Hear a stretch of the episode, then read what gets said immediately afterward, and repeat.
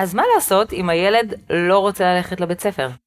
תראי, אם ילד לא רוצה ללכת לבית הספר, קודם כל זה סימן לכך שהוא בריא בנפשו. ילד נורמלי לא אוהב ללכת לבית הספר. מה עושה בית הספר? הוא מלמד את הילד ידע מופשט שרחוק מעולמו, שמקשה עליו, שלא מסביר לו שום דבר מעניין על עצמו ועל העולם. למה שירצה ללכת לבית הספר? אם הילד שלך שמח ללכת לבית הספר, את או הוא זקוקים לבדיקה דחופה. אני כל כך אוהבת את התשובה, בואו נתחיל את הפרק ונרחיב על זה.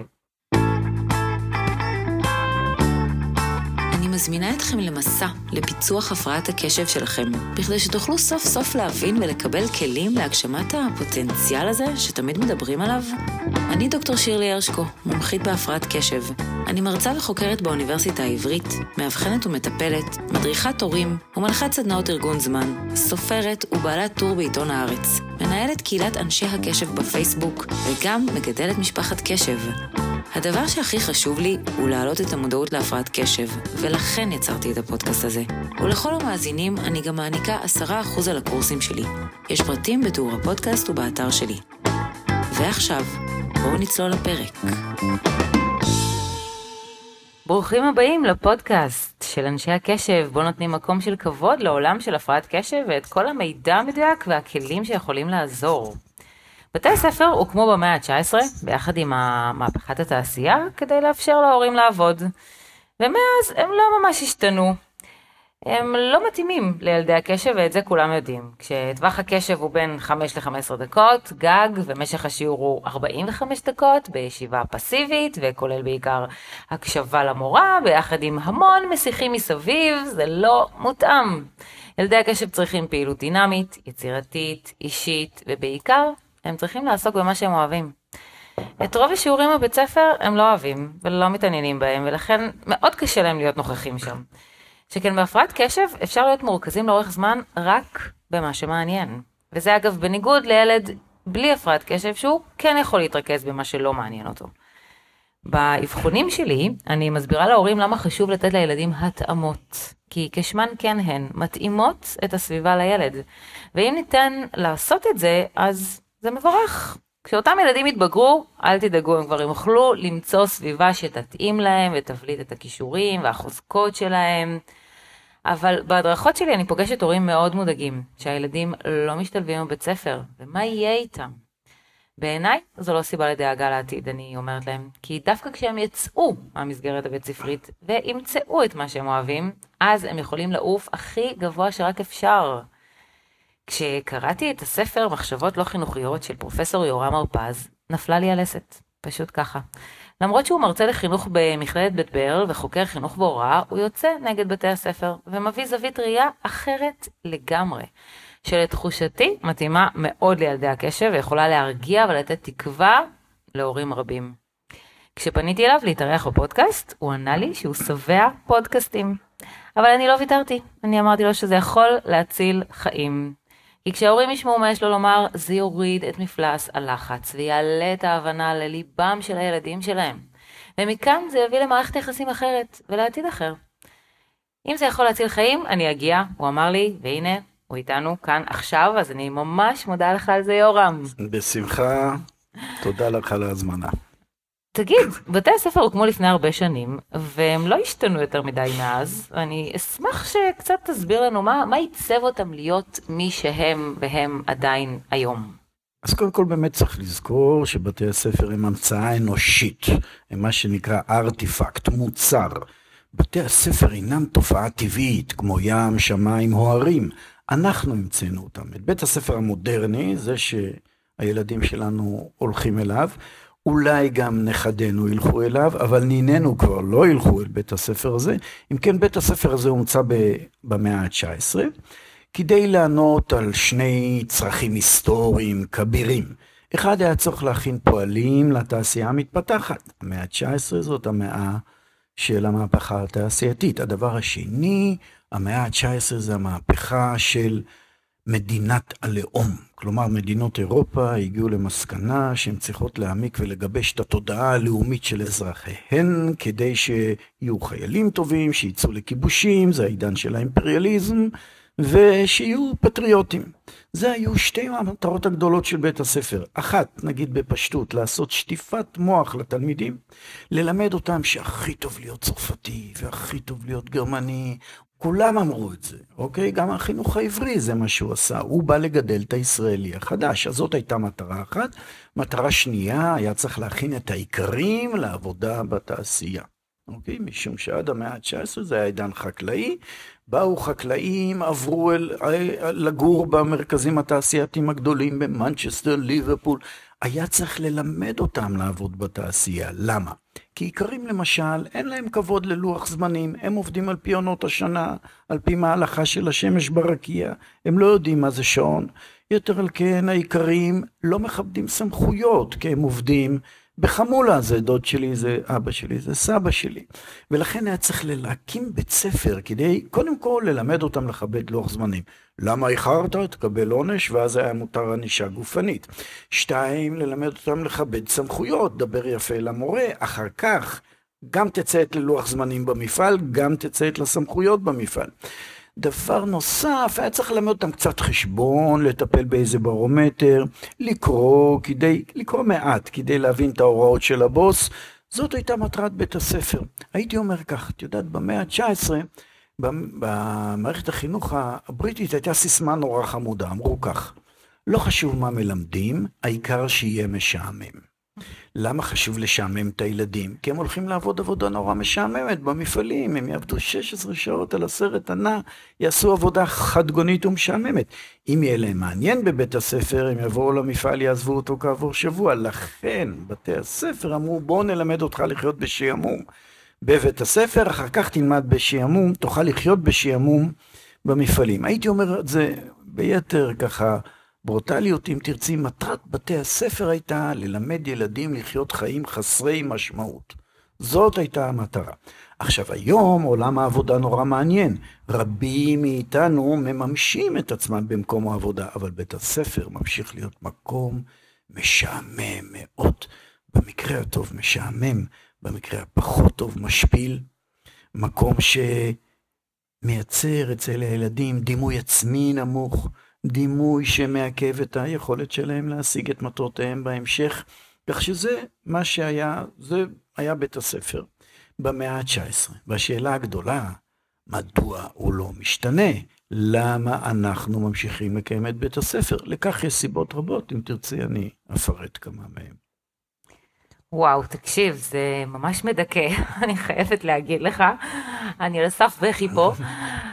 אמרת שהנינים שלנו לא ילכו, זה דווקא הדליק אותי, אני אשמח לשמוע למה אתה חושב שהנינים לא ילכו לבית ספר כזה, וגם קצת באמת על הסיבות למה זה ממשיך להיות ככה, אם העולם כל כך השתנה. נכון. אז קודם כל, למה החברה שומרת על בית הספר? ברור שבית הספר בחברה של המאה ה-21 הוא איננו פונקציונלי. הוא לא מקנה לילדים מיומנויות שהם יצטרכו במקומות העבודה. הוא לא מנחיל להם ערכים, כמו ערכים דמוקרטיים הומניסטיים, הוא לא מאפשר לממש את עצמם, ובכל זאת אנחנו ממשיכים לקיים אותו, וזו שאלה גדולה, מדוע? אז יש לכך סיבות רבות, אני אתן כמה. דבר ראשון זה באמת babysitting, זה בייביסיטר הכי זול שאפשר לעלות על הדעת. מורה עושה ביום babysitting ל-200 תלמידים, כלומר הוא מרוויח הרבה פחות ממה שבייביסיטר מתבגרת עושה לילדים שלכם, אז זה בייביסיטר.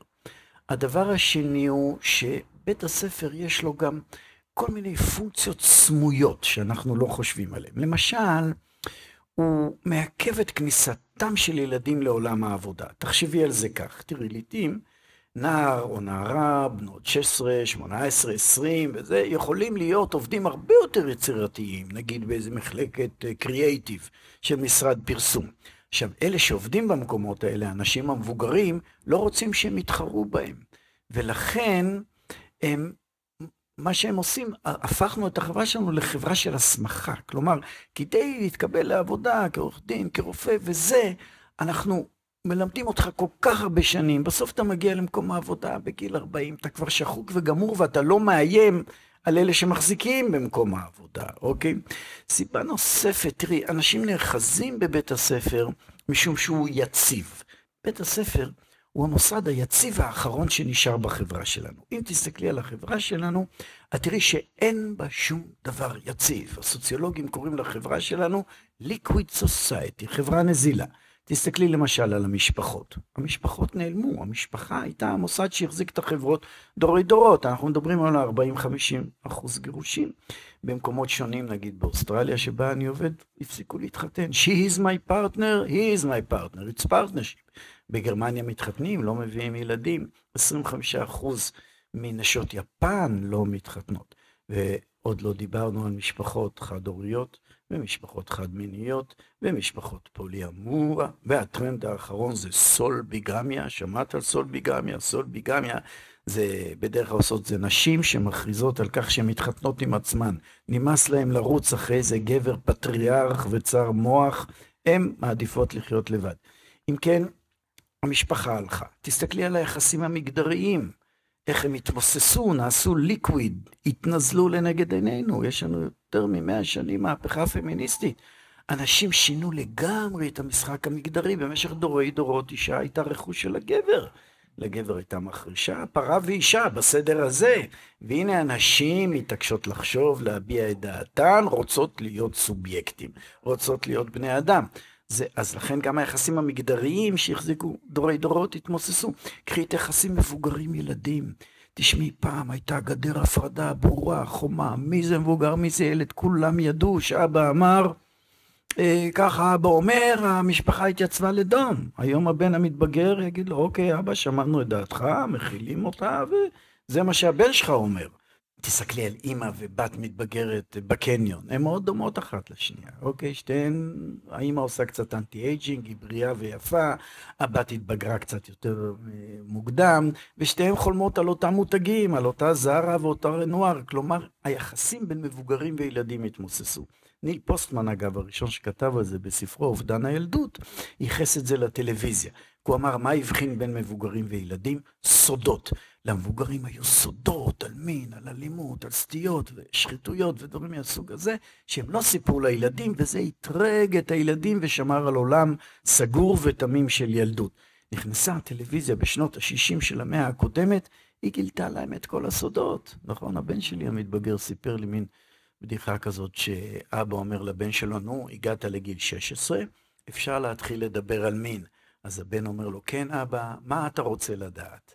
אם כן, היחסים מבוגרים-ילדים התמוססו. תסתכלי סביבך, תראי איך עולם העבודה מתמוסס לנגד עינינו. הסוציולוגים היום מכינים אותנו לעולם ללא עבודה. רק 20% מהאנשים יעבדו, 80% לא תהיה להם עבודה. רוב העבודות, גם המתוחכמות ביותר, יעשו על ידי בינות מלאכותיות. ולכן בתוך הליקווידיטי, בתוך הנזילות, ההשתנות המהירה של כל תחומי החיים, החברה נאחזת בדבר המוכר לבית ספר. אל תשנו, באמת אל תשנו, תחזיקו אותו. ולכן בית הספר פועל כפי שהוא פועל. יש בדיחה כזאת, שפעם אלוהים חמד לעצמו לצון, והעיר מתרדמתם אנשים שמתו לפני 200 שנה. רופא, מהנדס ומורה. הגיע הרופא לבית החולים, מיד הציע לעבוד עם עלוקות וכוסות רוח, אמרו לו, מה זה, ימי הביניים? סילקו אותו. הגיע המהנדס, הציע לעבוד עם חבלים, גלגיליות, אמרו לו, איפה אתה נמצא? סילקו אותו. רק המורה נכנס לכיתה ולימד, ואיש לא שם לב שהוא לא היה פה 200 שנה. אז זאת סיבה נוספת, החברה שומרת על המבנה הזה, אוקיי. אבל אני נוטה לחשוב שבית הספר נמצא היום על סף שינוי. יכול להיות, אמנם צריך להיות מאוד זהיר, כי המון פילוסופים, פסיכולוגים, אנשי חינוך, ניבאו את מותו של בית הספר, הם מתו, בית הספר חי ובועט. אבל נדמה לי שאנחנו עומדים על סף פריצה. נדמה לי. היא לא תהיה פתאומית ובמכה, אבל אני רואה את השינויים האלה בעולם וגם בישראל. בישראל יש הרבה יוזמות חינוכיות. ומה אנחנו רואים? תראי, אני הייתי מסביר את המצב באופן הבא. התוכנה השתנתה, אבל החומרה לא השתנתה. תוכנת החינוך השתנתה לחלוטין, אבל החומרה, שזה בית הספר, המבנה הארגוני של בית הספר ממשיך לתפקד כרגיל. למה אני מתכוון בתוכנה? תראי, אם תסתכלי על כל מושגי היסוד בחינוך, את תראי שהם השתנו לחלוטין. אני אתן לך כמה דוגמאות. למשל, תראי, כשהקימו את בית הספר חשבו שללמוד זה להקשיב. זאת למידה, למידה שווה הקשבה. תושיב את הילדים בטורים, פנים אל המורה, שש שעות ביום הם יקשיבו, ילמדו. זה מה שחשבו על למידה. מה חשבו על הוראה? אמרו, הוראה זה להגיד, ללמד זה פקה פקה, לדבר. מה חשבו על התודעה של התלמידים? אמרו, מה שיש לילדים בין האוזניים, התודעה, ה mind זה מיכל, התייחסו לילדים כאל מיכלים ריקים. מה חשבו למשל על ידע? חשבו שידע זה איזה גוף עובדות ומיומנויות מסוים שאותו צריך להעביר לתלמידים באמצעות הוראה הגדה, והם מצד שני יקשיבו. מה חשבו למשל על המצב הנפשי של התלמיד? מה שנקרא היום בעברית שלומות, שלומות זה ה-well-being, הרווחה הנפשית.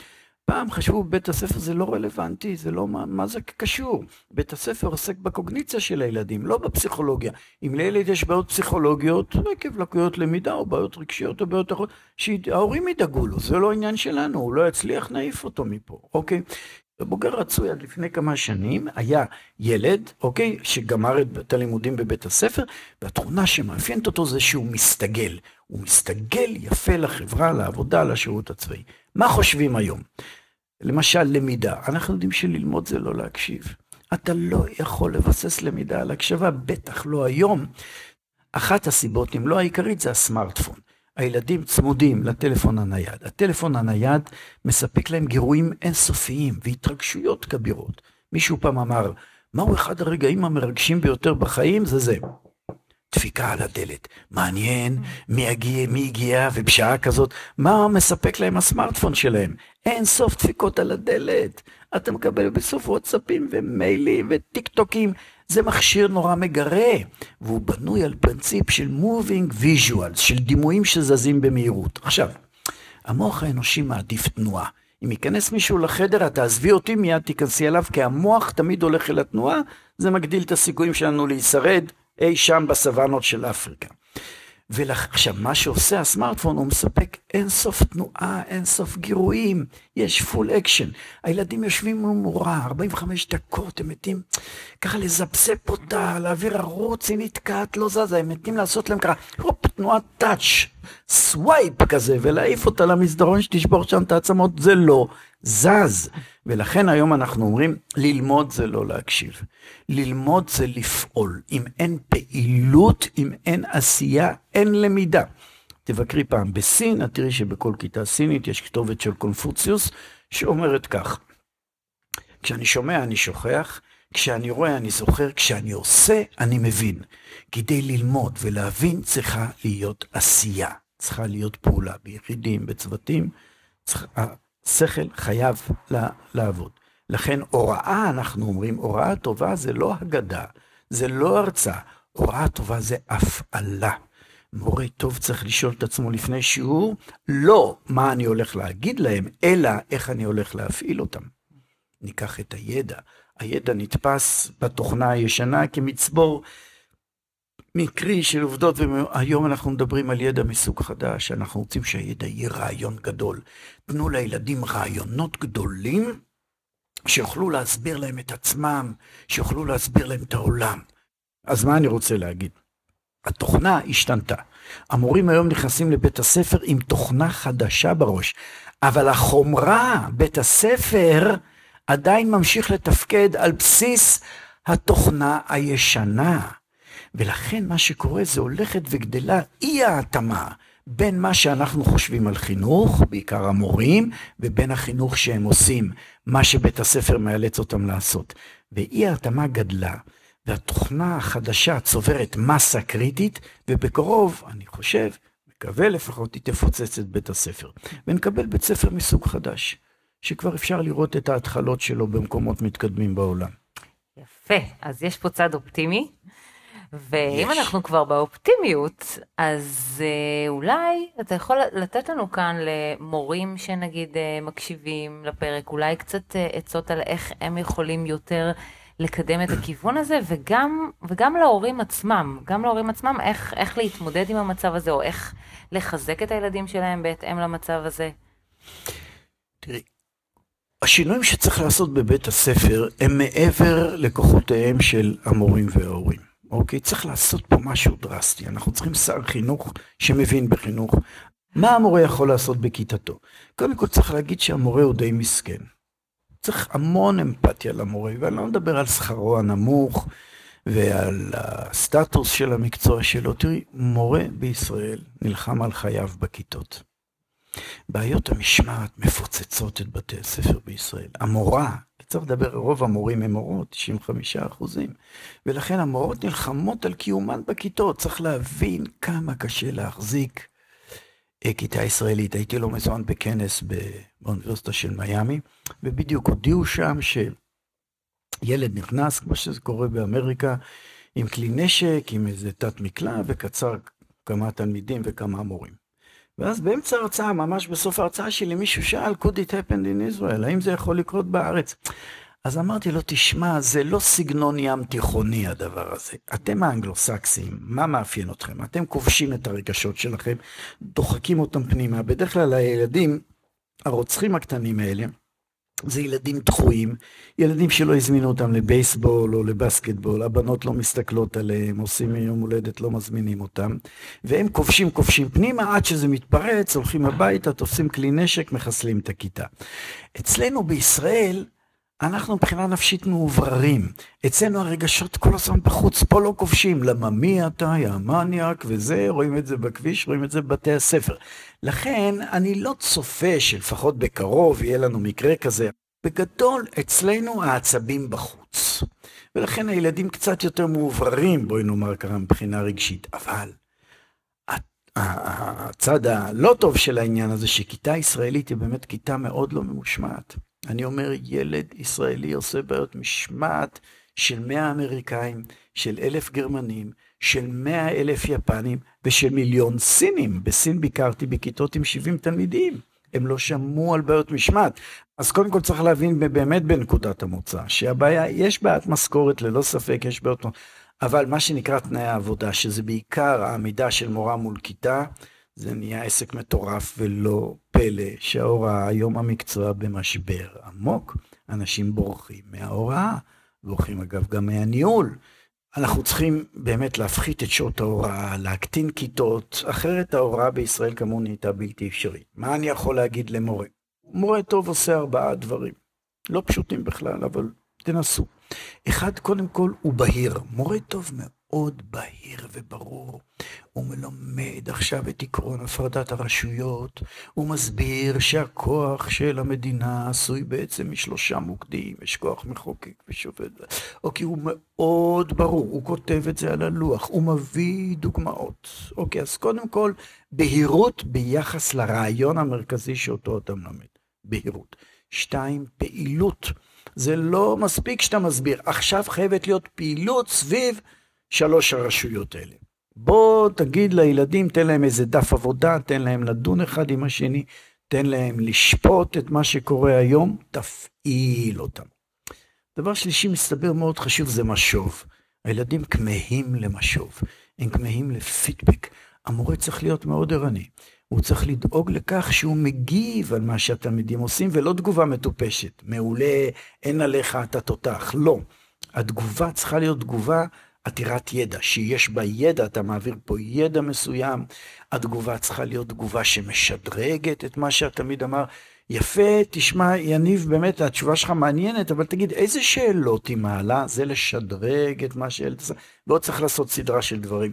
והדבר הרביעי שאתם צריכים לעשות, שהוא הכי הכי קשה והכי הכי חשוב, זה מה שנקרא דאגה למוטיבציה. כלומר, המורה חייב לשאול את עצמו, למה ילד בן 14, 16, 17, 18 יתעניין בהפרדת רשויות? מה עשית כדי שזה יעניין את, ה, את הילדים? אז אני אומר למורים, בואו נעשה את ארבעת הדברים האלה. אהבתי מאוד את ארבעת העצות למורים, וזה בהחלט אפשרי לעשות את זה. כי אני מאוד מאמינה שגם אם אנחנו נמצאים במצב שהוא לא כל כך טוב, לא כל כך אופטימי, אז תמיד אני בתור בן אדם יחיד יכולה לעשות משהו כדי לשנות. ובואו נעבור גם קצת לגבי ההורים. אז אני חושבת קודם כל שלהורים, יש פה איזושהי אופטימיות בעניין הזה, שמבינים שהבית ספר זה לא הדבר המאיים הגדול. אם הילד עכשיו לא מצליח בבית ספר, לא עושה את שיעורי הבית, לא לומד למבחנים, זה לא אומר שהוא לא יצליח בחיים שלו, זה לא אומר שהוא חסר תקנה, לא צריך את כל היחסים להשתית על העניין הזה של האם הוא עשה שיעורים כן או לא, במיוחד עם ילד עם הפרעת קשב. אבל מה ההורים יכולים לעשות אה, גם כדי להתמודד עם המצב הקיים של הבית ספר הנוכחי, גם כדי אולי באמת לשמור על הערך העצמי של הילדים וגם כדי להביא אותם יותר להצלחה? בגדול הייתי אומר תעשו שני דברים, בסדר? אחד, תאהבו אותם, שתיים, תבינו אותם. תראו, תפקיד האהבה זה לייצר אצל הילד תחושת ערך פנימי שאינה תלויה בדבר. זה מה שהכי חשוב כדי שילד יצמח. כדי שיוכל לממש את הכישורים שלו. אם הערך שלו מותנה כל הזמן בציונים שלו בבית הספר, מה שאמרו עליו ביום הורים, בהישגים אחרים, זה סימן שתחושת הערך שלו רופפת ביותר. אהבה תפקידה להקרין לילד את החוויה, את התחושה שיש לך ערך מוחלט. גם אם הבן של השכנים עושה חמש יחידות ואתה בקושי עושה שלוש יחידות מתמטיקה והוא כבר מנגן על כינור והוא בדרך לשמונה מאתיים, אתה יש לך ערך מוחלט, אוקיי? זה דבר אחד. דבר שני, צריך להבין את הילדים ולראות את העולם מנקודת מבטם. אל תשכחו, הילדים, תפקידם הוא לא לממש את הפנטזיות שלכם. אתה אסור לכם להשתמש בילדים כדי לטפל בכל מיני חסכים שלכם. אתם הייתם תלמידים בינוניים למדי, שלוש יחידות, תלחצו עכשיו על הילדים שעשו חמש יחידות, חמש עשר יחידות, לא, אוקיי? אז באמת להבין את הילדים. דבר שלישי, באמת להבין שבית הספר הוא ממש לא חזות הכל. והוא לא...